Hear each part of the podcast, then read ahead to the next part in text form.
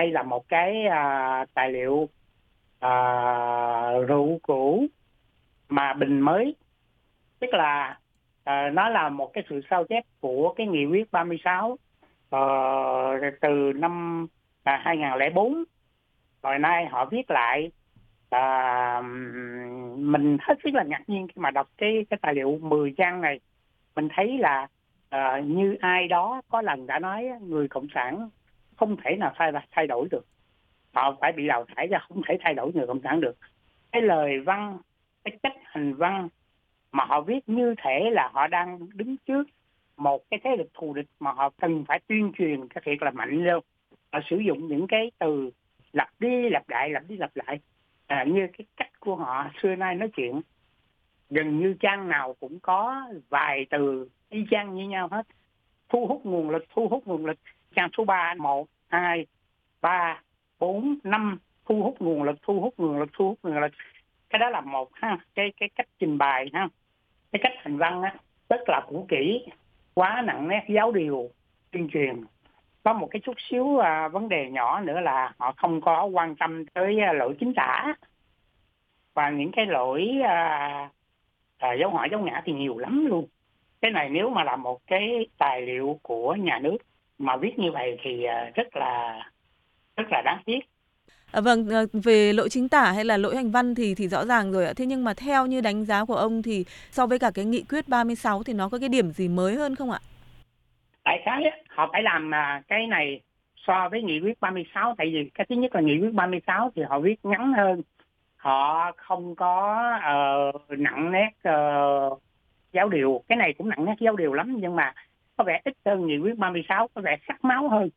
Cái này có vẻ nhẹ hơn một tí nhưng mà cơ bản á, thì y chang như nhau tức là rượu cũ mà bình mới ở trong cái cái cái cái tài liệu này á, mà à, tôi đọc được á thì à, tôi nhận thấy một điều á là giống như là họ đứng trước một cái điều sắp sửa xảy ra mà họ không có lối thoát và sau khi tôi đọc cái tài liệu này thì tôi cũng đi lên trên mạng tôi tìm về tổng quan về vấn đề xuất cảng của Việt Nam năm 2021 năm 2022 thì tôi nhận thấy là rằng như năm 2022 cái nguồn lợi buôn bán là ngoại thương đem vô cho Việt Nam 371 tỷ đô la.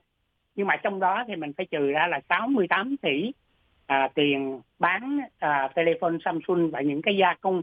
Tại vì à, telephone Samsung tính cho Việt Nam xuất cảng 30 68 tỷ nhưng mà thật sự Việt Nam đâu có được số tiền 68 tỷ đâu. Việt Nam chỉ có gia công thôi tức là một cái telephone bán một ngàn. Thì à, Việt Nam chỉ có mười mấy hai ba mươi mấy đồng ba mươi bốn đồng theo chỗ tôi biết. Ba mươi bốn đồng tiền gia công thôi. À, nhưng mà tính cho là Việt Nam xuất cảng là 68 tỷ. Thì à, cái nguồn tất cả những cái nguồn lợi mà tôi coi từ à, đánh bắt thủy sản rồi lúa này nọ như đánh bắt thủy sản là nhiều nhất là 10 tỷ bán được 10 tỷ. Nhưng mà cái tiền kiều hối gửi về đó tức là tiền từ trên trời rớt xuống mà không có cần phải gặt lúa không có cần phải nuôi trồng đánh bắt gì hết là hai chục tỷ. Tức là kiều hối cái nguồn ngoại tệ à, lớn nhất trong kinh tế của Việt Nam. Không có cái nào ngang hàng với nó. Cái điều đó sắp sửa đến đây là họ đảng và nhà nước đã nhìn thấy được rằng là nó có một cái nguy cơ. Cái số tiền à, béo bở này nó biến mất. À, bởi vì sao? Cái thế hệ thứ hai thế hệ thứ nhất là những cái người à, chạy ra nước ngoài sau cái biến cố 1975 họ gửi về, họ nuôi gia đình của họ tại trong nước.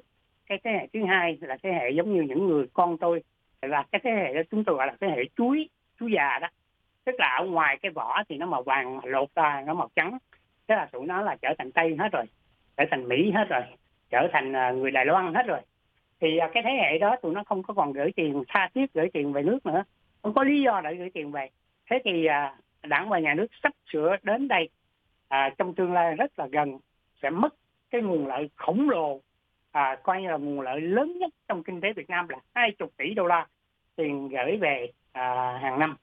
Thì à, chính vì lý do đó mà tôi hiểu cái nguyên nhân để à, thủ tướng chính phủ phải ra cái quyết định về phê về cái đề án phát huy nguồn lực của người Việt Nam ở nước ngoài. Tôi thấy được rằng là uh, họ huy động cũng có bài bản đấy chứ à, có sự tham dự của bộ công an sự tham dự của bộ ngoại giao. Nhưng mà à, viết ra trong một tài liệu của à, chính phủ thì à, cho dù viết hay đến cỡ nào thì nó cũng không bằng cái thực tế ở trong cái đời sống. À, mình nhận thấy được là cái việc làm cái cách làm việc bắt nháo của bộ ngoại giao Việt Nam của hệ thống uh, lãnh sự uh, đại sứ quán ở Việt Nam ở nước ngoài tức là chọc cho dân ghét Vâng, thế xin hỏi ông một câu ngắn gọn thôi, tức là thế thì theo ông cái nghị quyết mà họ mới đưa ra này thì nó có mang lại cái hiệu quả gì không ạ? Tức là khi mà ở hải ngoại mà đọc cái đó thì có cảm thấy là được khuyến khích là sẽ đóng góp nhiều hơn cho trong nước không ạ?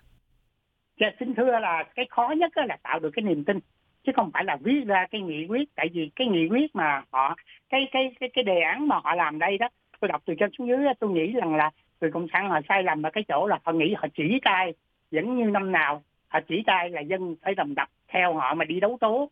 Bây giờ những cái người việt, ngay kể cả những người sinh ra lớn lên sau thời chiến tranh, tức là họ bao nhiêu năm dưới mái trường xã hội chủ nghĩa, họ được nhồi sọ. Nhưng mà qua cái bên này rồi thì chấm hết. Tức là không nói là họ không có cảm tình, mà họ ghét luôn họ ghét cái cách hành xử của tất cả những cái gì đụng tới Việt Nam từ uh, những cái chuyện uh, uh, họ họ buôn lậu hàng trong nước qua rồi tôi có quen người làm việc trong đại sứ quán ở Paris. Thì uh, họ nói rằng uh, thịt chó mỗi tuần đều chạy qua bên uh, Paris qua những cô tiếp viên hàng không và hàng lậu thì chuyển về bên đó.